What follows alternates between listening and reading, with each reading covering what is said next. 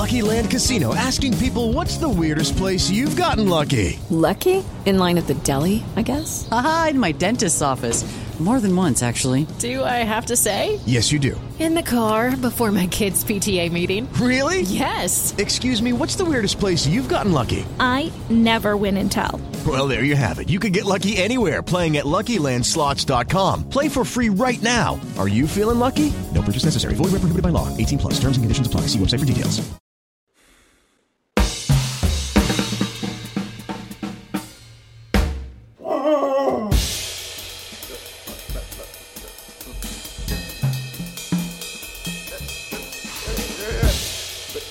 Gentlemen, uh, Can I please have your attention? Can you dig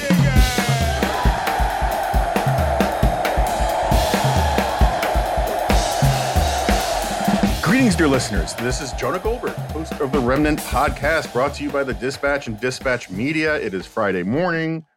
Uh, my wife has left town. She's not left me. She's left town. She's going to go spend some uh, the weekend, fall fall break with my daughter. Um, they're doing adventures in in Oregon, I believe. Um, I'm pouring coffee, so I know some people don't like the sound of that, but I think it's uh, I think it's fairly euphonious. It's a big cup. Um, so where to begin? I guess I should start with some uh, know, some news stuff, whatever. Uh, yesterday was the last, at least for now, public uh, January 6th hearing. I watched most of it. Um, I had to like um go do this podcast thing for uh, AI and a former dispatch intern. Um, so I missed some, but I caught the beginning and I caught all the salient points. Um, I am I'm nothing if not transparent to my dear listeners. It's weird. So the one thing I, I and I, I haven't had a chance to sort of read up um, on why this isn't bigger news, but I thought the most interesting thing. I mean, the footage about the politicians hunkering down and um, trying to deal with the day is compelling and it's interesting, but it doesn't really advance the story very much. We kind of knew that they were behind the scenes doing all that.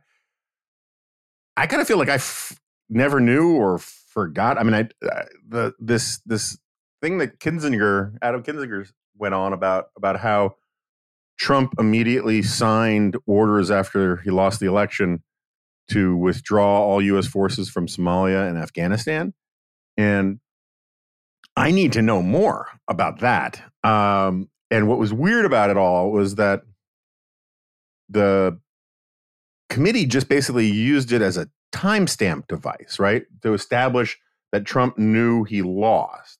The argument being that um, that's not the kind of thing he would have done if he thought he was about to commence a second term. Um, that's the kind of thing you do when you're heading out the door and you want to get sort of your last priorities done or screw with the next administration or whatever. Um, and I take the point about it being a, you know, establishing state of mind. I, I find that this debate about establishing Trump's state of mind is really just incredibly fraught um, because we've known this about the guy for a very long time that he can convince himself of all sorts of BS, self-serving BS. I mean, I remember interviews with him uh, early on where you know he was convinced that online polls were accurate and that he was ahead in all the polls because the these you know just totally scientifically garbage online polls said you know run by Breitbart or somebody uh, um, that were basically just you know polling us an audience of Trump superfans uh, that these were reflective of the real world. Um, I mean, he's he's legendary uh, in political circles for telling people that his he would call his ratings for The Apprentice polls and say that he was number one in the polls because his ratings for The Apprentice were number one in that time slot.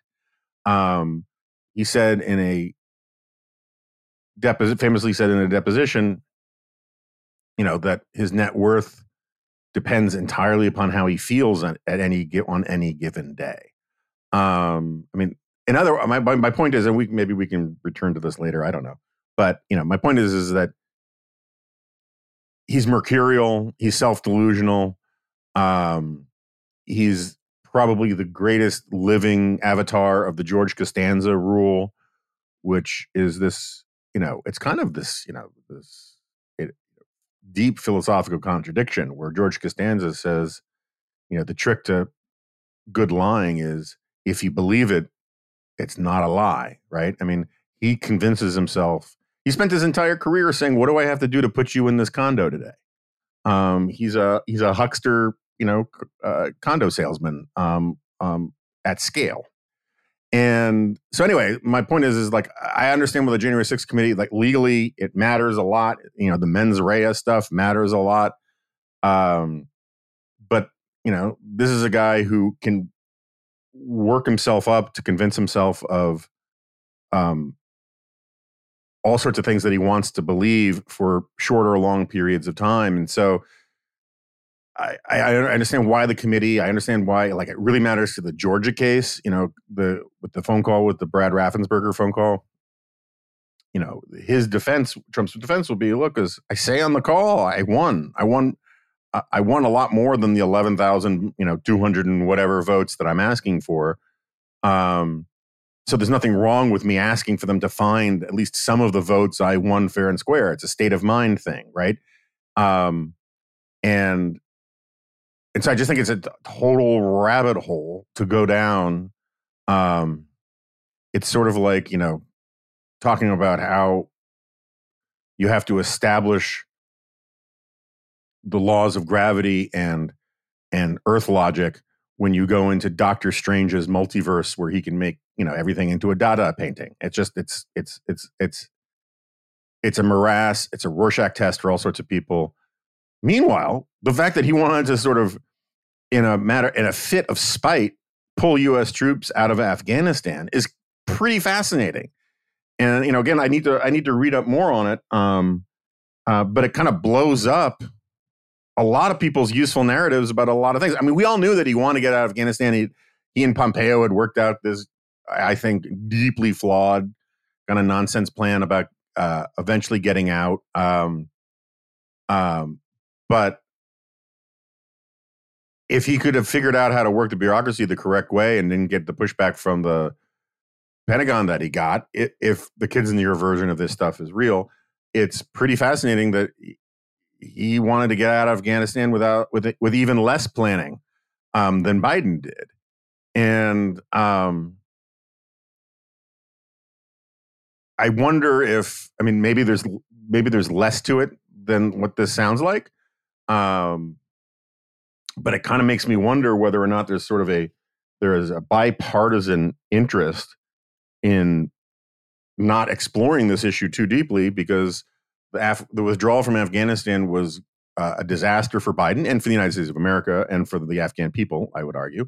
Um, um, and arguing that, oh, Trump would have done the same thing um, helps nobody, you know? Um, or maybe there's a simpler explanation for it. But anyway, I, I, I definitely think it is worth a deeper dive. Um, and I was kind of surprised by how little attention it got in the summaries. Um, you know, I went back and forth between all three networks, and obviously, there's always a possibility of missing something. But all the recaps yesterday and that I heard today don't even mention it. I, I just think that's interesting. Um, the inflation number yesterday very bad. Inflation is bad. Um, I'm not going to get into the weeds on inflation stuff because um, there's nothing new to say except inflation is bad um, and that it may or may not be going away at some point in the near or long term. So there's your specificity for you. Um, but I do think it's interesting um, how in the home stretch, all the Republican candidates seem to be focusing on crime over economy and inflation. Um, obviously, some of it has to do with the fact that crime is rising and that people don't like crime. But I suspect that part of it is also that, um, you know, I had a lot of fun making fun of Rick Perlstein's argument that uh, popular concerns over. He, I'll back up. Rick Perlstein, um, historian, um, very left wing, um, wrote this piece. I don't know, two years ago now. A year? I can't be two years. A little over a year ago, maybe. Um, arguing against, I believe, stuff he had written in one of his own books in a previous time. Uh, but he had argued that he's come to the conclusion that the panic over inflation in the 70s that did so much for the rise of conservatism um, really had nothing to do with economics and was really a moral panic, right? It was about the decline in um, in standards and and the the changing understanding of sexuality and women and feminism and all of this stuff and inflation became kind of a metaphor for that stuff. And i think that's wrong. I mean i think that's just flatly wrong. Inflation was a real salient political issue for both parties uh, both parties um, were completely knocked off their game trying to figure out how to deal with inflation, how to talk with inflation.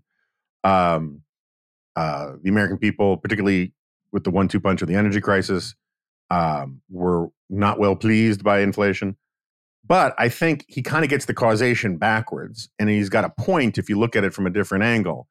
Insofar as when inflation is running wild, um, it makes it, it it puts you in a mood where you think just life is out of control, right? It puts you, it's like having a fever. It, when you have a fever, all the other stuff hurts more too. Um, you just, you feel it more, you feel the aches, all that.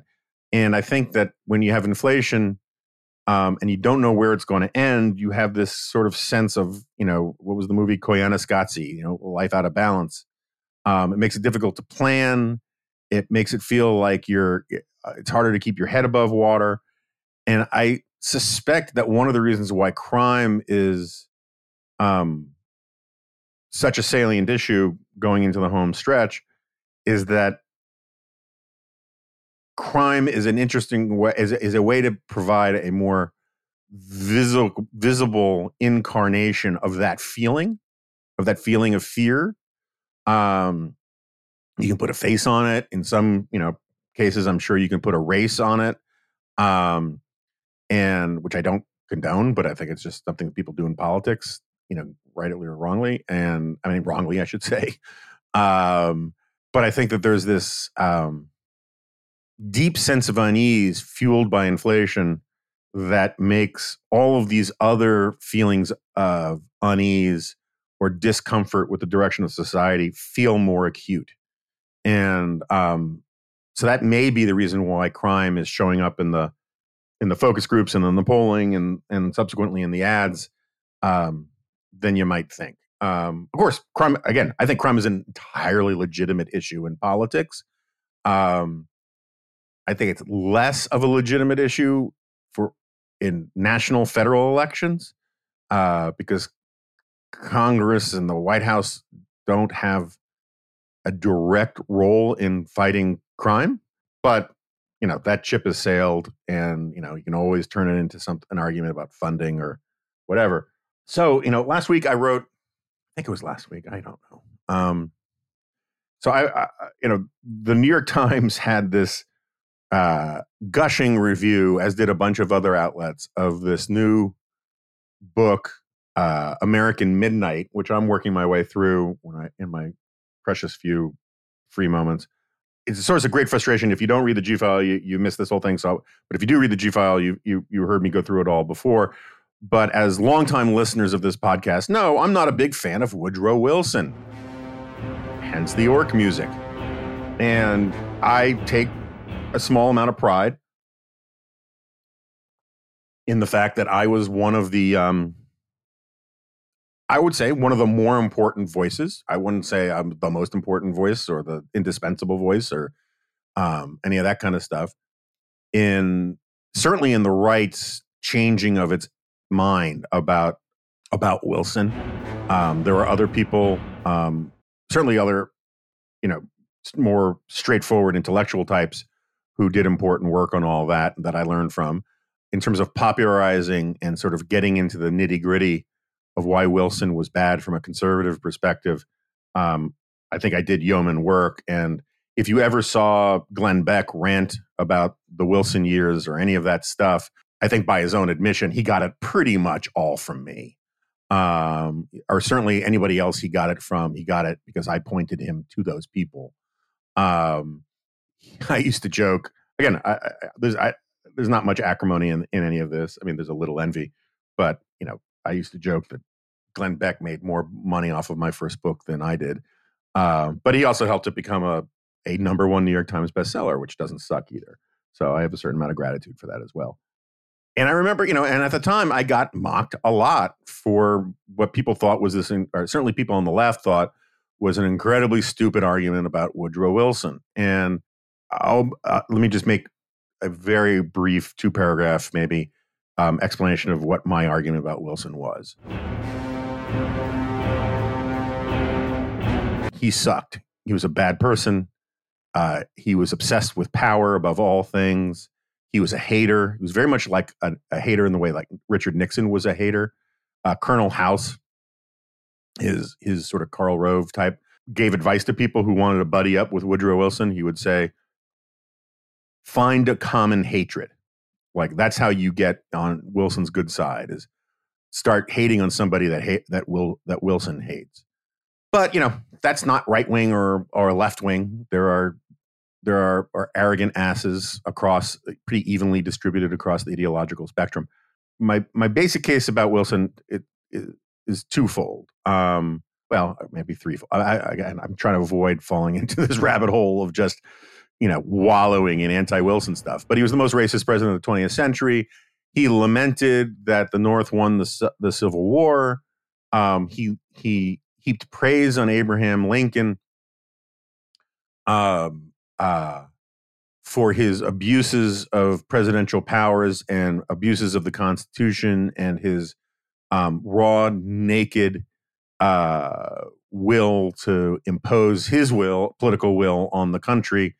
Um, he just lamented that Will that that Lincoln was doing it for the wrong reasons, which is just a complete moral inversion of how how we're supposed to think about Abraham Lincoln's excesses. You know, the the argument about Lincoln is uh, rightly that he may have he he may have had to go too far, or he may have had some regrettable excesses in terms of like suspending habeas corpus or censorship and that kind of thing. But um, this was one of those great examples of sort of ends justifying the means, um, or at least some means, um, because he was doing it for such a righteous cause to save the Union, to end slavery. Um, and Wilson's objection was love the abuses of power, but I just wish he would, hadn't abused power to end slavery and, and, and, and win the Civil War and save the Union. He was a Southern racist, but his racism was much more modern than your typical sort of, you know, cultural reactionary Southern racism. He was a big believer in sort of modern um, race theories. He wasn't the full blown eugenicist some try to turn him into, but he certainly thought eugenics was a legitimate study. He had hired a eugenicist to work for him, I think, when he was the governor of New Jersey. But he's the guy who reimposed, he's the guy who uh, uh, imposes Jim Crow in Washington, D.C. It's the Wilson administration that invents this idea of requiring a picture with your job applications so people could tell whether or not the applicant was white or black. And if they're black, they wouldn't get the job. The Dixiecrats wanted him to restore um, sort of full blown Jim Crow everywhere. And um, he, he couldn't deliver, but they had every reason to believe that um, he was the guy to do it. Um, Wilson despised the uh, the Constitution. I shouldn't say he despised the Constitution he thought we had outlived the Constitution as written. He was the first president to publicly say it was sort of um, it had outlived its utility, and that we should um, have a more Darwinian understanding of the Bill of Rights. Um, uh, he was total voluptuary of power. When he thought he was going to be speaker that, could be speaker of the House. He thought that the House should have the whole. Um, I'm sorry, when he thought he could be a legislature, legislator, he thought that the legislature should have all the power. When president seemed more likely, he thought the executive should have all the power. Um, he just liked the idea of having power. Um, okay, so that's the stuff about Wilson, more or less. Again, I can obviously go go further. Part of my argument in the book was that ideas about despotism, ideas that uh, uh, 19th century Manchester liberalism, i.e., free trade stuff, um, and antiquated notions about uh, the uh, about about classical liberalism, constitutionalism, democracy. Um, there was a widespread view. You can find a you know out of the top hundred intellectuals um, writing about politics and global affairs back then. It would not shock me if eighty five percent of them gave lip service in one way or another to this stuff. You know, George from George Bernard Shaw to all sorts of socialists, all sorts of nationalists, whatever. Um, it was a very common point of view that um, we needed a new answer to what people called the social question. That uh, industrialization, urbanization, um, modernization, generally speaking, nationalization, generally speaking, had thrown into doubt or into question the all the old social arrangements. You had emancipation of, of, of various groups all across Europe. You had the sort of the retrenchment of monarchy. And so everything was open to question. And this manifested itself in all sorts of different philosophical movements. Um, I'm very partial to Richard Rorty's arguments that, that, that Nietzsche plays a very similar role in European thought to William James in American thought. Um, and that um, the sort of American pragmatism and European uh, existentialism and or what what some people call Nietzsche's philosophizing with a hammer, which is basically just breaking down all the old dogmas, right, and trying to build up um, from the rubble. Uh, this was just in the water all over the place, as were ideas like corporatism, as were ideas like despotism, to put a fine word on it. Um, socialism obviously was all over the place and this idea that um, and so um, you know one of the great influences on on on America, not to mention on uh, Woodrow Wilson, was Bismarck's uh, what they call top down socialism. Um, the point of Bismarck's the reason they call it top down socialism is that Bismarck crushed a lot of left wing parties and activists on the ground, but basically gave them what they wanted as a way to placate the middle class and turn the middle class essentially into clients of the state. Um, this was, in many respects, the same vision um, as the New Deal. Uh, certainly, the same vision of a lot of Wilson's domestic stuff. Anyway, so I, I again I can go on and on. My point is, is that all of this stuff was in the air, is in the water. America's leading progressive intellectuals really believed that what was happening in Europe um, particularly the Soviet Union, but also in Italy and um, later in Germany, proved that you know this was the wave of the future, which is a phrase that comes from Anne Morrow Lindbergh's book called "Wave of the Future." She coined that phrase, and so there was what I argued a, essentially a fascist moment um, in um, Western civilization, where there was this sort of great turning away from admiration of and defense of liberal democracy and Wilson was among the first to put it into action under the rubric of war socialism. Um, it's worth remembering, you know, that war, by its own logic, brings out this sort of Spartan response of everybody working together. Um, this was uh, Randolph Bourne's major critique of the American progressives during the war.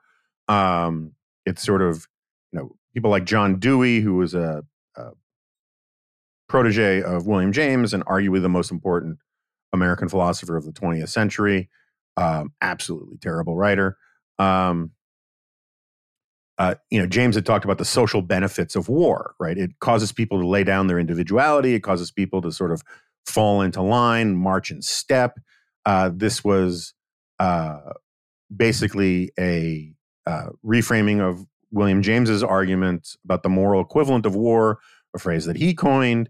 Um, he taught, you know, James, who was a huge influence on American progressives, huge influence on uh, the New Deal, um, uh, from one or two steps removed, I should be fair. Um, also, a huge influence on Benito Mussolini, who loved to quote William James all the time. Um, uh, William James believed that you know war brought what uh, brought out what is best in people, and what he wanted to do was find ways to cultivate that martial spirit without um, actually killing people. Um, and that's why that's that's why you get the uh, Civilian Conservation Corps, the CCC. Uh, its main camp, I think, was called Camp William James. He had he had written about this. It was like you know it was a tree army, you know, where the, it was a forestry service thing where they took these kids from the cities and they and they basically sent them to military camp. The the CCC uh, kids woke up to revelry. They went to sleep taps. They had to march in formation. They were drilled by uh, by um, sergeants from the army. They had basically their own version of stars and stripes. Um, and the whole idea was to find the sort of you know moral equivalent of war um, way to organize society without actually being at war. And that those kinds of ideas were everywhere um, in America, in Europe, lots of cross pollination. And under Woodrow Wilson during World War One, so much alliteration, you had essentially the first. Uh, I mean, if you don't want to call it fascist, that's fine. Call it totalitarian, call it you know authoritarian, whatever. But if I described it all to you in the abstract, it'd be very difficult for a serious person to deny that it was, first of all, completely un-American, and second of all, it sounds awfully like a uh, life in some sort of uh, authoritarian or totalitarian country. The first propaganda ministry in Western civilization was created um, by uh, the Wilson administration under the guise of this guy George Creel. It was called the Public, the Committee for Public Information. They unleashed what they called Four Minute Men, who were these people who went out into uh, hotel lobbies, crowds, fairs, wherever um, people uh, gathered and whipped up anti German sentiment and support for the uh, Wilson administration. They would give little four minute speeches pretending to just sort of be like normal people, getting people worked up. Wilson censored all sorts of press, closed down all sorts of magazines, put, uh, I've seen numbers all over the place, but thousands of um, political protesters and activists in jail, um, including Eugene V. Debs. Um, uh, the American Protective League, again, numbers on their ranks are all over the place, but you know anywhere from 100,000 to 250,000 um, essentially goons. They were like, you know, uh, Mussolini's fascisti or squadristi, or the brown shirts in, in early, uh, you know, 30s Germany. These were thugs and goons. They worked with the FBI, the FBI, or they worked with the federal government. Sometimes they got badges. Um, uh, they helped coordinate uh, interrogations. They broke up protests. They, um, um, you know, uh, spied on people. Um, they were street goons who were working under the cover of political authority um, for the benefit of of the Wilson administration. And anyway, so I detailed all of this. I thought I made a, a compelling argument, and I know I went longer than two paragraphs. So what are you going to do? Sue me. Um, and uh, and like so, the New York Times uh, headline on its review of, of liberal fascism was uh, this very snarky Heil Woodrow, um, which was this, you know, crappy way of of signaling the my argument was silly, and um, my argument wasn't silly, and I took enormous grief from all sorts of parties about all this stuff. Um, and I look, some of the grief I got, I think I may have deserved, you know, and I certainly understand um, some of the criticisms, but the the first four chapters of that book, the historical analysis, I've just never seen anything that really makes me think, oh, I got it, I got it substantially wrong or I was off base or anything. And so anyway, fast forward to this book, American Midnight, which basically chronicles at greater length um, this Wilson stuff, and it's getting just lavish praise. Now, it may deserve lavish praise as history. That's all fine. I'm not that far into it, and I know this stuff so well that it's difficult for me to um, be unjaundiced about or, or, or unbiased about it. But um, what is annoy what annoys me and what I wrote about last week was this this assertion that like finally someone is telling this untold story of what happened under Wilson. And they make it, it's all this passive voice stuff that like, somehow this um, forgotten chapter, as people keep calling it, as I think even the author, um, this guy Hochschild, calls it, Adam Hochschild. Um, um, it wasn't so much forgotten as it was covered up. And I'm not, I'm not, I'm not alluding to the, some vast, you know, evil conspiracy where everything just gets, um, you know, where people break into the, you know, the headquarters of the textbook companies and, you know, and rewrite the file or something like that. Or, you know, that someone dropped from the ceiling like Tom Cruise in Mission Impossible and and stole the chapters on Woodrow Wilson um, like it was the NOC list. I'm just saying that like establishment liberalism um, with the cooperation of a lot of parties because everyone was sort of embarrassed by a lot of these things just sort of um, memory hold this stuff lots of but lots of people have pointed this stuff out it's just that it was relegated to crankery by the sort of keepers of the established narrative and uh, that bothers me. You know that that really does vex me. I don't know that there's any recourse or anything like that. It's not like I'm, you know, it's not like I've suffered or anything. But this um, newfound sort of isn't it brave and courageous and long overdue to tell the truth about this guy um, and about this this period in American history. Um, that shtick, I just have no patience for um, even if it's sincere. And I understand for a lot of people, it's sincere. I mean, I cannot tell you, as you can tell, I'm mildly obsessed with this stuff. How many people I've had this conversation with on a one-on-one basis, where I've gone through in even greater detail what I just went through with you, poor saps, and people are shocked to hear it. You know, I mean, like I remember um, my poor, poor daughter. You know, when they covered this period in school, she was like, "Yeah, we're doing, you know, Versailles and the 14 points and." I asked her, "What did you do the Palmer raids?" And she, "Oh yeah, we talked about that a little bit." Um, and so like I was like, and she was like, "But I got to write this essay," and I was like, "Okay, well, here's what they're looking for you to say. Here's what you know. Here's the answer. Here's the official answer." As the keepers of these textbooks, and I would walk her through what I know about that stuff. And then I would say, and I want to be very clear if you say the stuff I'm about to tell you, you'll probably get a worse grade and you'll probably have to like provide 10 times as many sources to back up what you're saying as you would have to if you just regurgitate what you're expected to hear. And then I would walk her through, you know, you know, the guy who was sent to jail for making a documentary about the uh, the American Revolution that because it depicted the British who are our allies in a bad light, or the guy who was um, shot in the back at a baseball game uh, because he refused to stand for the Pledge of Allegiance, and the jury let him off. Um, I'm not even sure if uh, that, there's so many of these sorts of horrible jingoistic cases. Um, I'm not even sure if that one went to a jury trial. Regardless, people were not punished for vigilante violence at the time.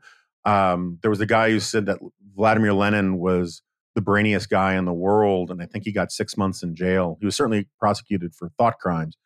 Uh, the German language was essentially criminalized in the United States. Um, anyway, you can go down a very long list, and all this stuff happened. It ha- and whenever this, it's one of the frustrating things in the old books about Wilson is like when, whenever this stuff starts to happen, Wilson just kind of vanishes from the narrative, and it's like it's sort of like you know there's a standard conservative media criticism complaint that whenever a Democrat is is uh, at the center of some scandal, um, you have to read the AP story to like the fifth paragraph to find out whether they're a Republican or a Democrat. But whenever it's a Republican, it's in the lead, it's in the it's in the lead sentence. It was sort of like that, you know. It was just sort of like you know, you, you read some of these chapters about some of these chapters in American history, and you're like, gosh, I wonder who the president was, you know, in 1919 or whatever. And I just remember look on my daughter's face. She was like, "Oh my god, I, they didn't tell us any of that stuff." And I was like, "Yeah." And look, and I don't want you to do extra work just to um, get in more trouble, but you should know this stuff. And uh, anyway, that all bothers me. But I, I know I went way too long on that, so I'll stop now.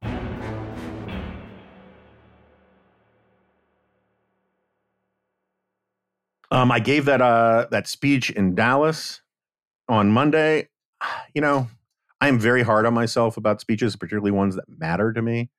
Um, you know, if I'm going to go speak to some trade association about what's going to happen in the midterms, I know how to do that. Um, and I doubt, you know, and I don't beat myself up over it if you know, if if it didn't go as well as I thought. I, in part because it's very hard to sort of screw up those kinds of talks. But you know, this thing that I did in Dallas, um, it mattered a lot to me, and I kind of made a classic mistake that um, I hate making, which is I over prepared for it, and because I, I, took it too serious. I don't say I took it too seriously, but you know, there's this weird thing where you, the more you actually put on, or I shouldn't say you, more I put down on paper for a speech, the more likely it is um, that I am overthinking it. And so I probably put together um, enough stuff for three different speeches, which led me to sort of do a very ruminant style um, rant where I didn't really work from the paper very much at all. And um, um I hate that feeling. Uh, the people seemed pleased. Lots of people came up and liked it, and I got nice response. But I, I disappointed myself quite a bit about it. Um, but uh, I now have fodder for um, a lot of pieces to um, write about or to talk about going forward. But it was great to go out to Dallas. I saw friends there. I saw, as I think I mentioned the other day, I saw Kevin Williamson out there. But one of the things I talked about, um, and I'm only bringing it up here because I brought it up on the Dispatch podcast, is this um, stuff about college campuses and um, I wrote on the Wednesday G file this week about the LA Times um, revelation about the LA City Council members who had this racist conversation. I think you know it's it's fine. It's a very difficult thing to talk about uh, without screwing up and running afoul of sort of the cancel culture kind of themes in American life. But um, I kind of love the story. Um, for those of you who don't know, three city council members, all Hispanic, one of whom has already resigned. Um, uh, Nury Martinez, I think is her name. They they were having a private conversation that was recorded, and they spoke in wildly uncharitable terms, and that's a euphemism for bigoted and racist terms about uh, black colleagues, about uh, a Oaxacan American, you know, a, Mexican American of Oaxacan descent. They disparaged it um, pretty grotesquely. Um, they disparaged some colleagues, some colleague who has a adopted a white colleague who has an adopted black son. And I don't condone any of it. I don't talk like that in private. I don't think like that in private. That's not my point. Nor does my heart bleed very much for the, the invasion of their privacy, although I think there's a real issue there. But I think one of the things it highlights that I find interesting is how um, the elite conversation about race is so abstracted and so disconnected from the reality of race on the ground. I mean, I hear things, you know, I hear, you know, black cops and black lawyers at my cigar shop say things in front of white people or in front of other black people or whatever that would cause your average kid at Yale uh, to soil their pants. I mean, like, and everyone understands the context. Everyone understands how, like, like uh, this is not a um, reflection of any grand, deeper animosity or anything like that. It's just it's it's you know as one of the commenters reduced it to on the piece or on the podcast. I was just saw it um, um, on the dispatch into locker room talk. That's not exactly what I mean, but it's fine. You know, it's it it's it's part of the reality of how people in the real world talk. When I was a when Trump was coming up and everyone was trying to say how racist he was, I think Trump is racist, you know. Um, but his racism feels very familiar to me because it's the kind of racism that you would hear a lot in 1970s New York. Um, I, that doesn't forgive it, but it's not, you know, eugenic racism. It's not biological racism. It's not, you know, white supremacy stuff. It's the way, you know, that um, you know, Al Sharpton would talk about Jews and whites. New York City had a had a certain kind of Beirut quality to it, where you know people white you know white guys would talk about the blacks and the Puerto Ricans, and the Puerto Ricans and the blacks would talk about the whites and whatever. Or it's funny is like when my dad, you know, who was growing up in the 30s and 40s, the way he talked about the Irish and the the, the Italians, there was not there was no real bigotry in there. I mean, yeah, he had a problem with the Irish because the Irish would beat up the Jewish kids all the time, but you know, it wasn't like phrenology or anything like that. And my point is again not to condone or dismiss um, racism, particularly hypocritical racism from very left wing people who spout all the time about how racism is the worst thing in the world. You have a special obligation to sort of live by your own rhetoric. But my point is, is just simply that like this is very normal and natural for urban politics. There's a different. Uh, this is a point I've I've tried to make a bunch of times.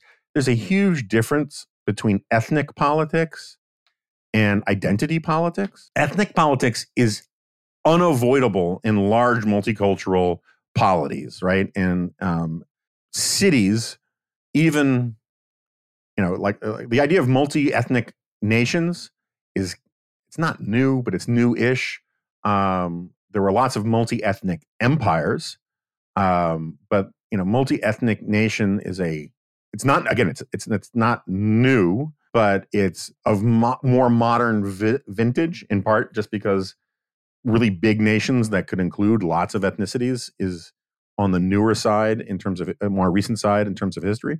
But cities, which is my real point, multi ethnic cities go way back. You know, Rome was a multi ethnic city, uh, Jerusalem was a multi ethnic city, even Athens was to some extent a multi ethnic city because cities rise up, big cities rise up because of trade, and trade brings people from different places you could find there was like a there was this Viking horde that was found in the UK a few years ago, um, like in York. Clearly, some Viking raider guy had buried a bunch of his treasure to come back for, and it, you know it had like coins from uh, from China and from um, uh, from the Middle East, and um, and it's because uh, Kiev or Kiev, as we call it now, um, uh, which was a big Viking stronghold was a slave trading center, and you'd had people from all sorts of places. Anyway, cities have always there are all there have always been, or at least for a very long time, mo- since the time of Conan.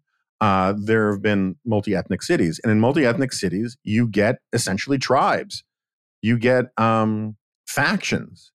Uh, the best example, the best illustration of this is basically any mob movie or close to any mob movie of the last 75 years where um you know or if you watch the HBO series Rome you know it's like the collegia um they're not necessarily different ethnic groups but they operate as sort of different houses or clans um as do like the prominent families of ancient Rome but in you know in modern mob movies or prison movies it's the you know the the the lat you know the the is the Italian mob or the the black mafia or the um, you know even the Jewish mafia, um, the Irish gangs, you know, and they have turf, they have territory, and blah blah blah blah blah.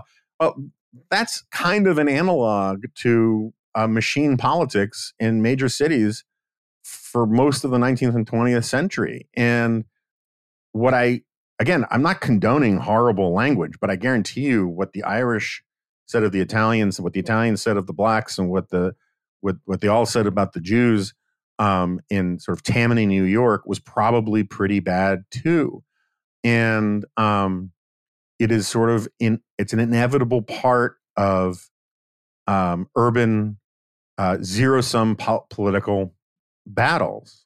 I would prefer if people talked more pleasantly and all that kind of stuff. But the the point is, is like the people on that phone call could have sanitized their conversation in terms of the bigotry and the um, and the nast and the insults and made the exact same arguments and they would have been normal left-wing uh, urban politics right i mean because it's like this is how urban politics is done where you have different i mean it's not always ethnic groups you know i mean uh, gays are not necessarily and or i shouldn't say not necessarily gays are not an ethnic group but you know, there are gay neighborhoods in New York that assert political clout.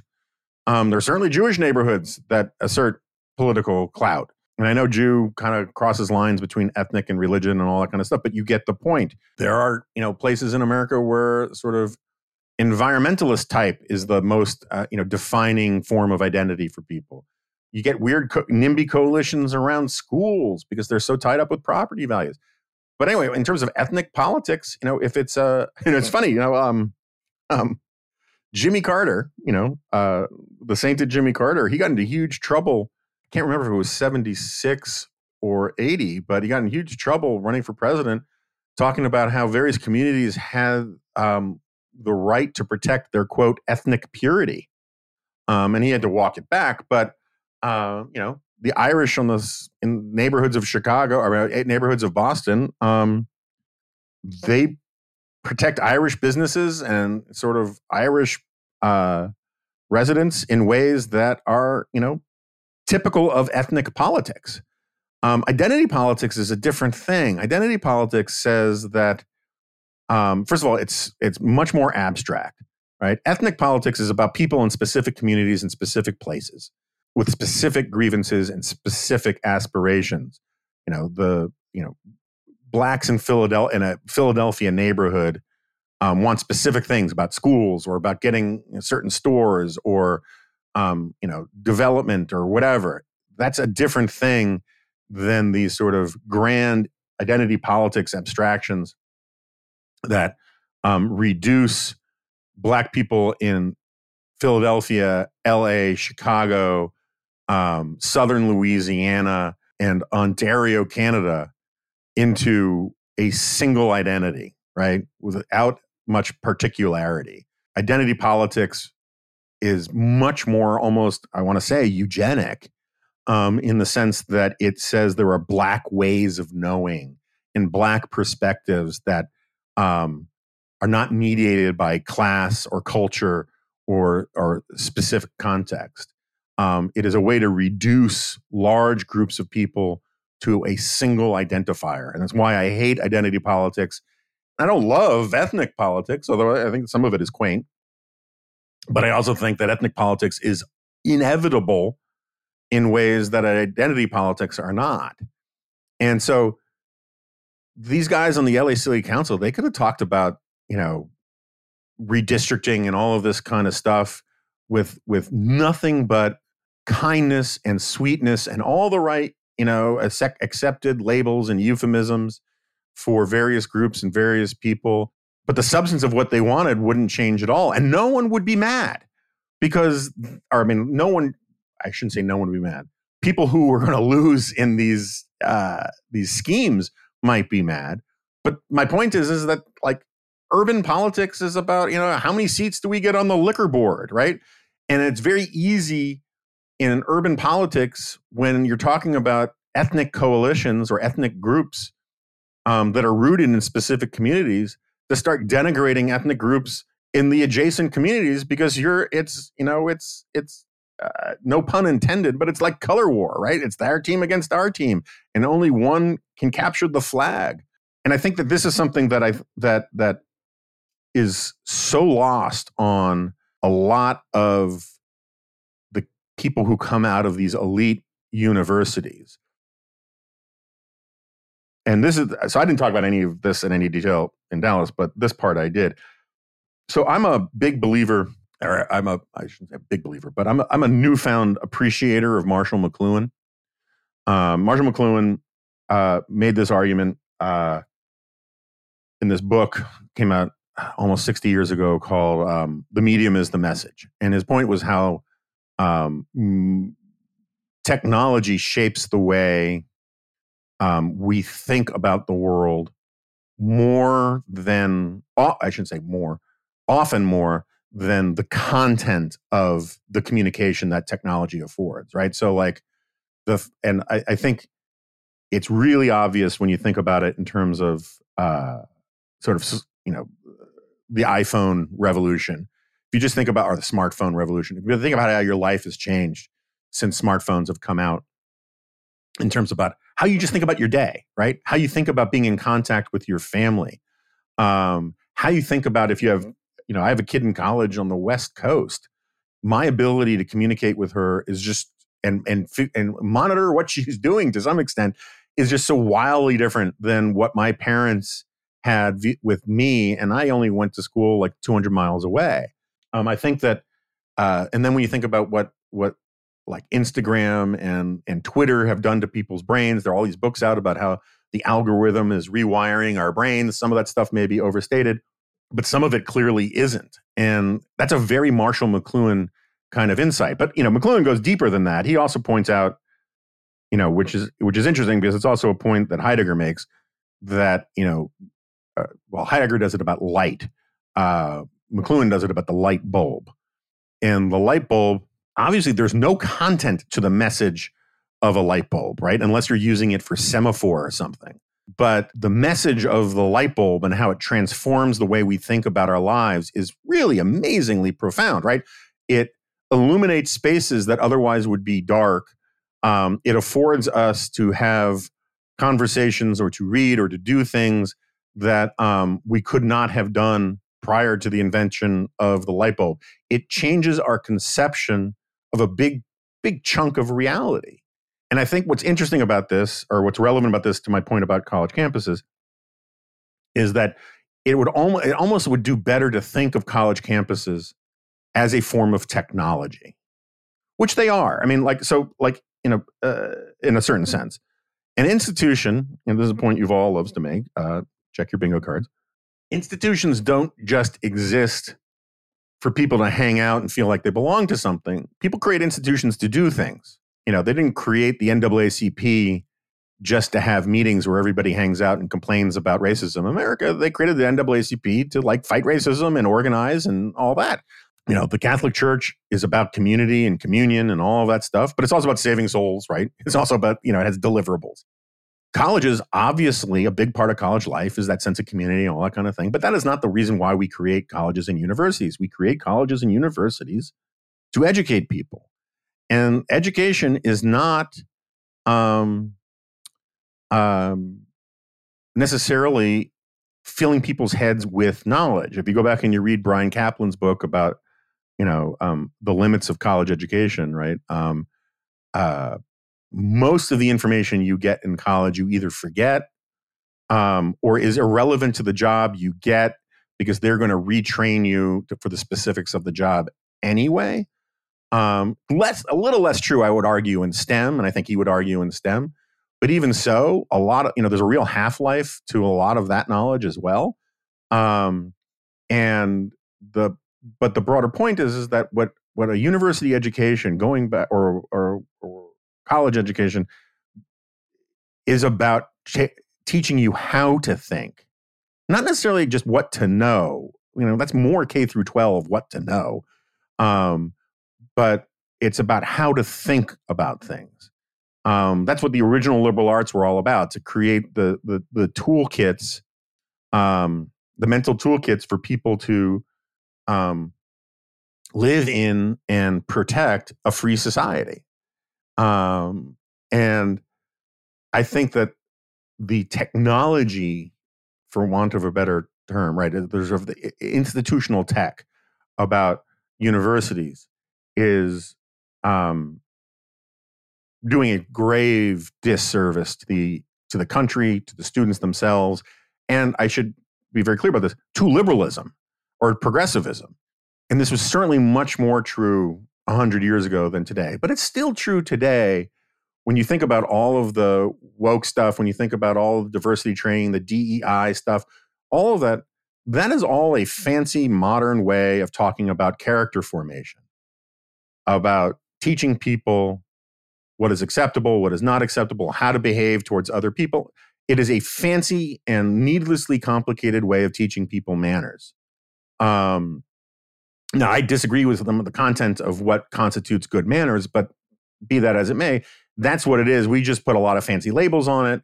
We we um, drench it in a lot of bad uh, social science and pseudoscience, um, but that's what it is. And you know, hundred years ago, uh, if you went to some elite university, you were taught what fork to use at the eating club at Princeton, right? You were taught how to dress, how to behave, how to master the various shibboleths of elite life. And that's what universities are still doing today. They're just doing it wrong. And so, like, one of my, uh, and people have heard me say this before, but screw it. You know, so I have two big critiques of the culture on American campuses, and I've been to a lot of American campuses. I'll be at Grove City College next week. But I have two I have two major critiques. One is this idea, I think I talked about this on the Dispatch podcast the other day. This idea that being progressive or left of center or liberal, whatever label you want to use, is rebellious, right? That it is nonconformist in some significant way. And I always, I, I, I used to get some version of this claim from, you know, uh, angry college kids at talks I would give almost every single time, you know, about how they needed, you know, their role was to speak truth to power. And I was always like, okay, so let me get this straight. Uh, you agree with your professors. You agree with the administrators. You agree with the mainstream media. You agree with Hollywood. You agree with the publishing industry and the fashion industry and the music industry. Um, and yet, you still think you're sticking it to the man by agreeing with them. And um, this would always cause a certain amount of like, holy crap thinking among some kids who really did believe that they were being nonconformist by conforming into conforming to the group think on college campuses. And then the other point, which gets more to the center of this thing about, about character formation, is that at elite universities and elite colleges, and again, I know there are exceptions to this. There are listeners here who work three jobs, all that kind of stuff, to put themselves through school, you know, the children of mailmen and all that. I'm not disputing that there are exceptions here, but we're talking about grand sweeping generalities here. And I'm the first to concede that. Um, I'm literally the first to concede it. I just said they're grand sweeping generalities. But if you spent any time talking to kids from elite universities, I spent a lot of time doing that. AEI is full of them, has been full of them for years. Washington is full of them. And I've probably been to, I don't know, like 100 campuses in the last 20 years. I've, I've, I've, I've met a lot of these people. And um, one of the things that is sort of amazing to me, and it's much more amazing now that I'm actually writing checks for my own daughter's education, um, is how much these kids think they're independent. And um, I get why they think they're independent. They're away from home. They're in charge of their schedules and their social lives in ways that they haven't been before. But at the same time, their rent is paid for, their food is paid for, their people clean up after them. They don't wash dishes unless they're, you know, again, unless they're working their way through college in some way. Their dorms are, are they're cleaned up after them. Their bathrooms are cleaned up after them. Their security is provided for them. Their utilities are paid for them. Everything is sort of covered except for this sort of life of the mind and the life of sort of personal enrichment and flourishing. It is much closer in a lot of ways to a sort of fantasy vacation than it is to the real world. Um, you know, I'm not saying that college kids don't work. I mean, they're they're doing what is asked of them, broadly speaking. My my point is is what what happens to their character and their worldview because of what we're asking of them. And on college campuses, first of all, they think that there is a it is like a rite of passage. It is part, and there are lots and lots of college administrators who have said this openly that like protest and political activism on campus is as much a part of um, the college experience as as coursework or athletics. Right? It is this sort of uh, role playing as um, protester is part of the fantasy vacation of college campus, right? You're supposed to get offended by something and then form a petition or organize a protest about it, right?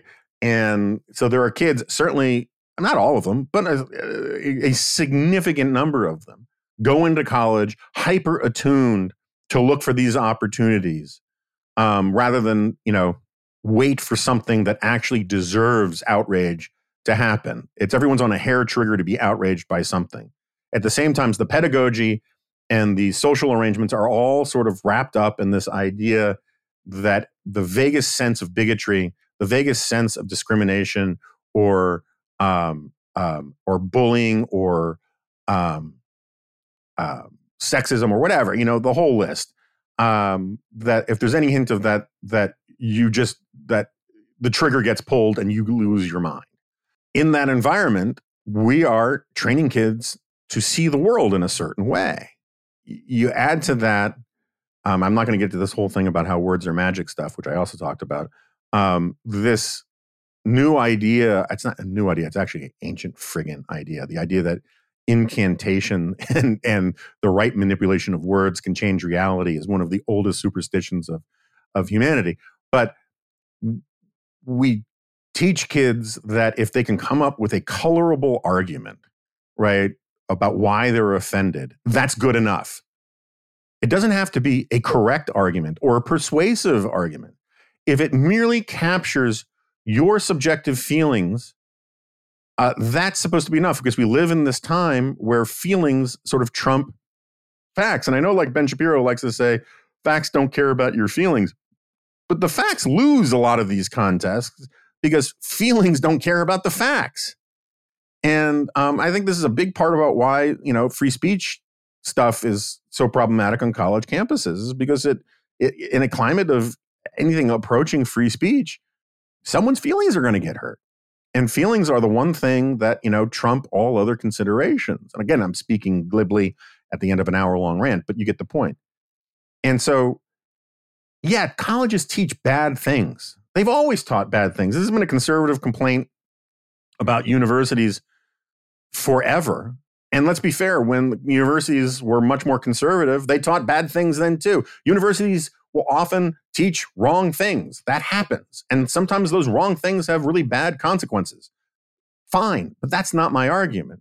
My argument is, is that the character formation of universities is just really askew and not conducive to a robust, robust, self-confident civilization. Never mind a patriotic United States, right? The sort of you know the. I mean, I I I've written lots about how I think Howard the Howard Zinn stuff is wrong and bad on the merits, but I think it is worse because it it jibes with this this way we form character on college campuses to tell people that um, you are obliged that is a it is a sign of good character to hate your own country's past to question its past to to root around and look for proof that it's bigoted and wrong.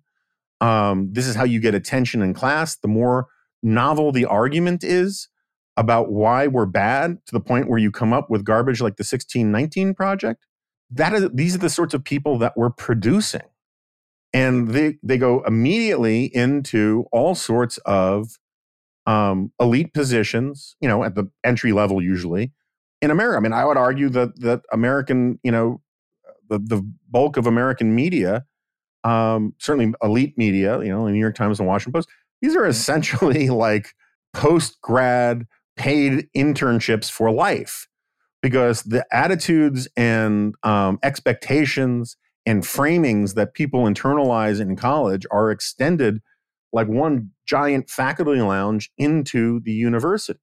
I mean, and into the you know into the media. Um, and I think that this is a really profound problem. Is that you know again, I do the Yuval shtick on institutions all the time. Institutions mold character, and the way universities are molding character is bad.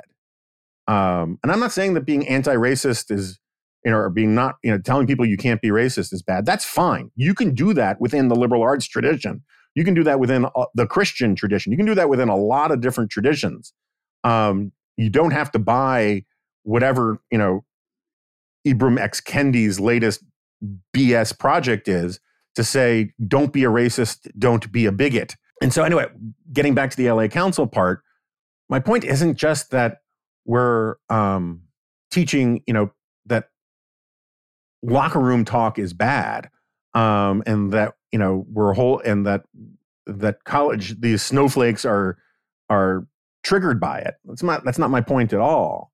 What I like about the LA Council story is that it so shatters it, it shatters because these things are going to live on beyond this, but it it runs against so many of these abstractions about you know how you know there are I mean there are there are people who teach classes and write books who claim that black people can't be racist. There are people who say that you know um, any instances that look like racism, and, I, and it's already starting to bubble out. I heard some of this on NPR this morning. You know, anything that looks like bigotry um, among people of color or or oppressed groups, um, historically oppressed groups, or whatever the right, stupid, idiotic labels we use these days are. Any of those kinds of things, you know, that um, involve intersectionality whatever.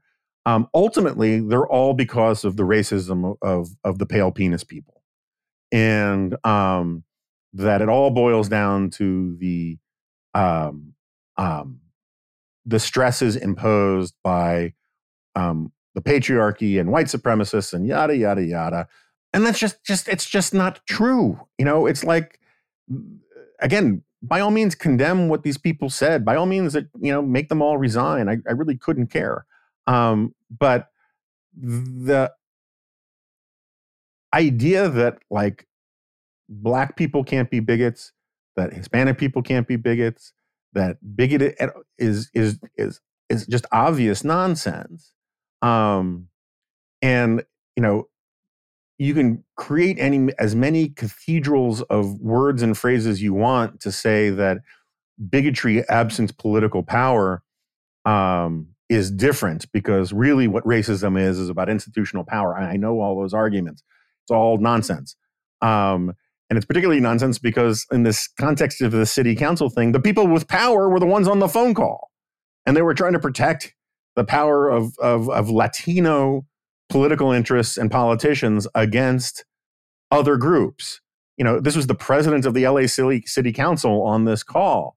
Um, and uh, and that doesn't make these people like Uncle Toms or any of that kind of stuff. It's just, this is just what politics is like. And when when you get zero sum fights about uh, power and and resources, it's just very easy to descend into nasty us versus them ugliness. And I'm not defending the ugliness, but um, I think that this is a useful reminder to um, a lot of people that outside of you know the MSNBC green room and the Slack channels at the New York Times, life is just uh, much you know the, the ecosystem is much yeastier and much more interesting and much more thriving and much more diverse, um, and that people will surprise you, and that the real world does not hinge entirely on um, coming up with various weird postmodern um, uh, word salads.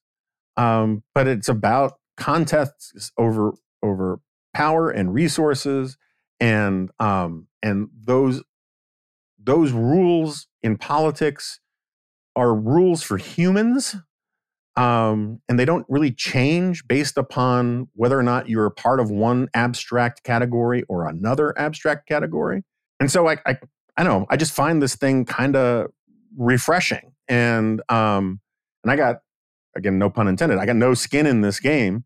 Um, I don't live in LA. Um, I don't know much about LA politics. I mean, I do write a column for the LA Times, and you know, and LA is a entirely liberal and Democrat dominated city, as far as I can tell. Although that may change in the mayoral election, I hope it does.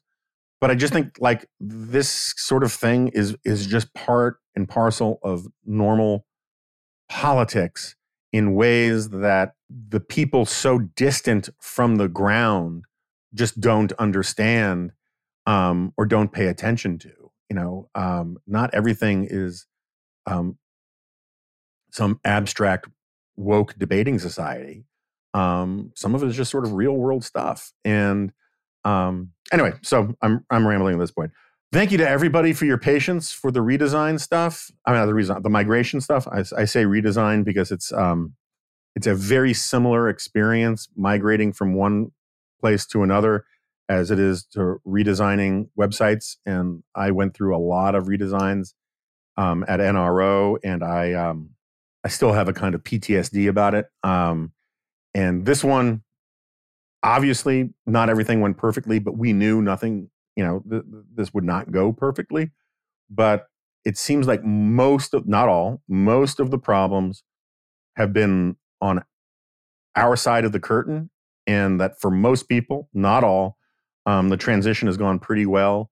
Uh, if you have any problems whatsoever, um, and you're a member of the dispatch community, um, you can send an email to me um, or you can send it straight to uh, members at thedispatch.com and we will get on it. Um, we're trying very hard to be as responsive as quickly and as as as satisfactorily as possible. And I should be clear, you know, even if even if you don't get a response, you should get a response. Um, but even if you don't get a response, all of those emails are definitely read and and acted upon. Um, you know, if they're in if they're good faith, real complaints or problems, but they're all read. And you know, we're very excited about the migration. There are still lots of things to work out. Um, um, I been poking around in the back end, and it's um, I got a lot of learning to do about this. Like I like I didn't publish my pieces myself under the old Substack system, but um, um, I knew how to do it. I this this whole thing now is like code in the matrix, as far as I can tell. Other than that, I feel like there was something else I'm supposed to announce or tell you guys, but it's not like I lack for opportunities to tell you next week. If you could become um, a member of the dispatch community, this would be a great time to do it. We're we're growing fast. We're going to have. Oh, that's what I was going to tell you. Um, we kind of have as sort of a de facto tradition at this point um, that Steve and I do like this annual "What's going on with the dispatch" thing, which we use as a which we do as a remnant, or we've done as a remnant. We'll that's coming soon. Send your questions if there are things you want to know. There, you know, just realize that there's some things I'm not going to tell you. Like there are lots of people who want to know about like my my specific peeves with specific people or what the real story about this and that falling out is and like sometimes there's a reason why you know uh, people don't talk about that stuff in public. It doesn't mean that your theory is correct. It just means that um, there's nothing to be gained by like getting into a lot of those kinds of things. Oh uh, on that front i haven't listened to it yet but apparently tim miller and uh, sarah longwell um, did not like uh, my uh, comments last week, I guess based on the Ben Sasse thing. Um, from what people have told me that they said, I don't want to get into it. I just don't think it's worth anybody's time. Um, beyond me just simply saying, I think that there are a lot of, and I don't want to make this particularly about them. I don't, I don't know Sarah well. I think she's a good person as, from everything I know. I like Tim Miller. I don't know him all that well either, but we've met you know a few times. He's been to my house, um, and I like the guy. Um, but I think you know, I think there's you know we talk about this in foreign policy a lot, where people um, where one of the dangers in foreign policy is for foreign policy makers to uh, they call it mirroring. They assume that the people in other countries think the way they do and then they make their decisions based upon what they what how they would respond to their actions because they think the other their their their opponent thinks the same way and um, you know mirroring has come up a lot in the context of of Putin's screw up with Ukraine. Um, I think this is something, and this is something that I th- that I should probably talk about at greater length another time. But I think I think Bill Kristol's guilty of this. I think Tim is guilty of this. Um, maybe Sarah is guilty of this um, Sarah Longwell. Um, I think there are a lot of people out there who see the world a certain way. And particularly if they've been involved in actual day to day politics as campaigners, as, you know, as, as comms people, as um, strategists and all that kind of stuff. And they assume that the people that they disagree with on stuff in these kinds of contexts think the same way um, about politics. Now, I've always, you know, again, I, Bill Kristol is a friend of mine. I'm not going to throw him under the bus or anything, and I'm not going to say anything I haven't said or written many times before. But, you know, Bill's approach to politics was never mine. I did not, you know, um, I never ran a political campaign. Um, I never worked in an administration. Um, I never f- formed or worked with any PACs or any of that kind of stuff. Um, uh, I can, I've always just considered myself a writer, and um, uh, and so I don't approach a lot of these questions the way I think people like Bill do, which is they want to be part of the game. And I don't begrudge them. You know, people can pick their own lifestyles and their own choices. That's fine. Um, but I will say, and this is not a criticism of any of those guys, even though I think they are guilty of this. The way, I mean, the criticisms I get from that crowd are like, they, you know, I, I keep hearing people say, well, people, you know, I keep hearing people say that I, I, I want to maintain my relevance or be thought well of by, you know, Republicans these days. Um, and it's just like, that's projection. I mean, I, I like th- this idea that like those are my motives. Um, is is uh, not based upon any testimony or actions from me. It is people projecting their way of thinking about politics on me, as far as I can tell. Now, maybe I'm misreading them. That's fine, but that's how it reads to me. All I know is I am a much better expert of my own motives than any of my critics. And um, um, but I do think, and this is this is a very serious point, and again, longtime listeners of this podcast know this is not a new point of mine. I think that one of the big problems with conservatism in general, uh, with conservatism in particular, but journalism in general, is that too many people, both on the reporting side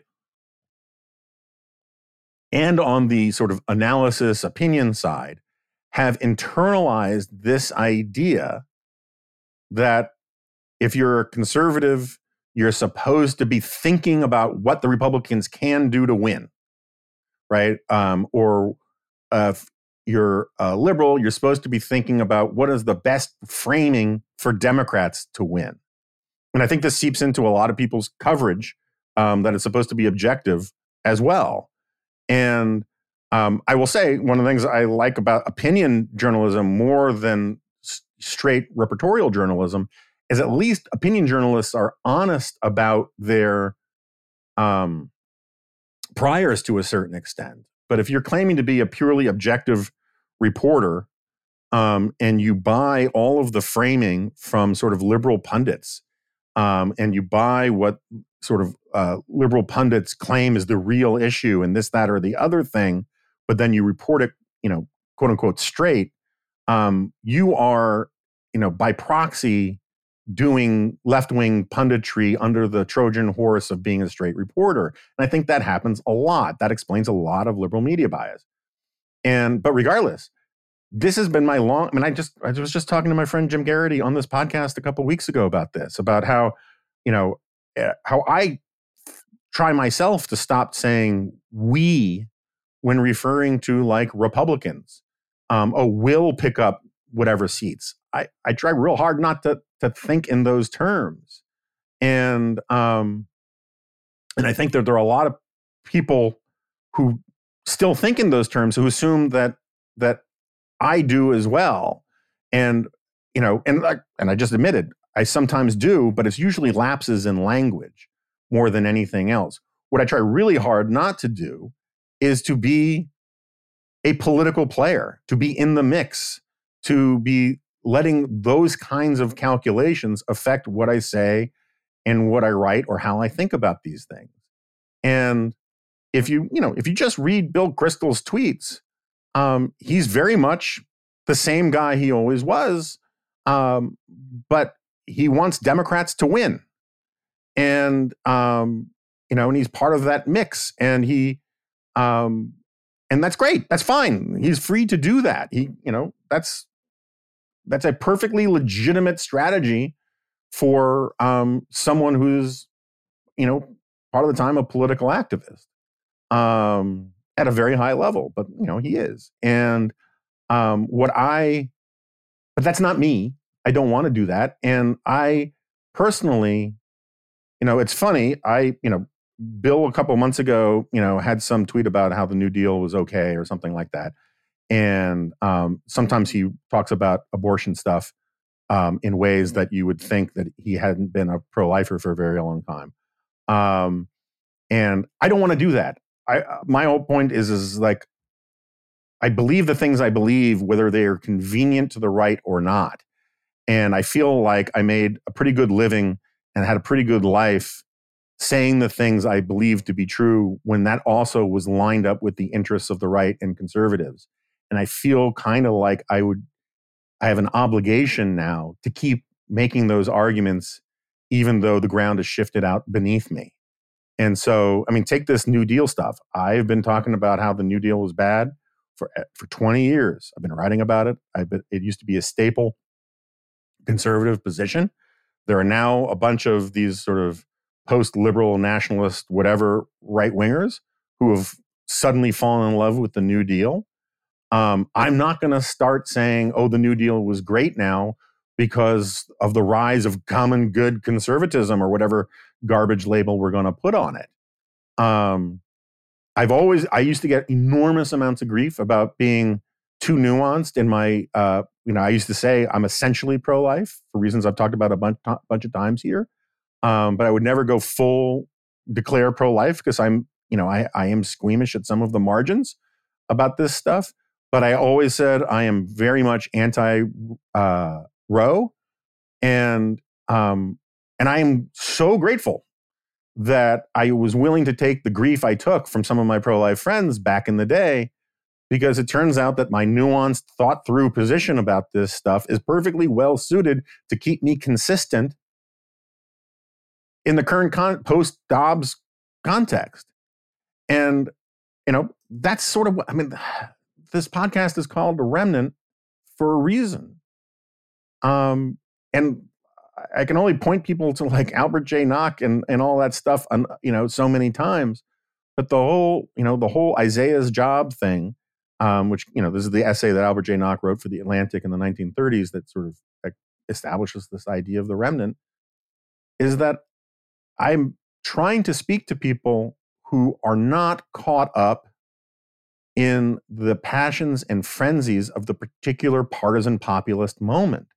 That some things, uh, and I'm, I'm not trying to be, and I, I, I, really am trying really hard not to be some sort of sanctimonious prick about it. Because um, I have lots of friends and people I love who are much more caught up in the game. People I respect. I mean, I respect Bill Kristol. He's caught up in the game and I'm I'm not. And this makes me seem naive, or it makes my motives seem weird to people. And um, um, and all I can say is, like, and I would say I'm not caught up in the game. I'm trying not to be caught up in the game because sometimes it's hard. Um, I I've not gone Jen Rubin and just simply switched teams and abandoned everything I ever believed in um, or claimed to believe in uh, for clicks. Um, and you know, I look around at what is happening to chunks of the right and I criticize it, criticize it all the time because it breaks my heart. And um, I don't think it's good for conservatism, and I think it's ba- affirmatively bad for the country. And um, but you know, part of my day job is to be a pundit, is to do political analysis, and I, you know, I am not going to say that I think you know Ben Sasse is something I don't believe him to be uh, because Ben Sasse didn't fight Trump the way a bunch of people who who, who dislike Trump as much as I do um, wanted him to. You know, not buying into your strategy doesn't make you an intellectual coward or traitor. It may make you wrong, and I'm totally open to arguments that people are wrong. I'm totally open to arguments that I'm wrong but um, a little less moralizing about how certain you know that that unless you're all in on a specific strategy to fight Trumpism and all of this, or you're a quisling of some kind, um, would be nice. And um, anyway, I'm done. Maybe we'll move this little rant further in because I was trying to get out of here. I'm sorry, Dom, for going long. And um, uh, everyone have a great weekend, and I'll talk to you later.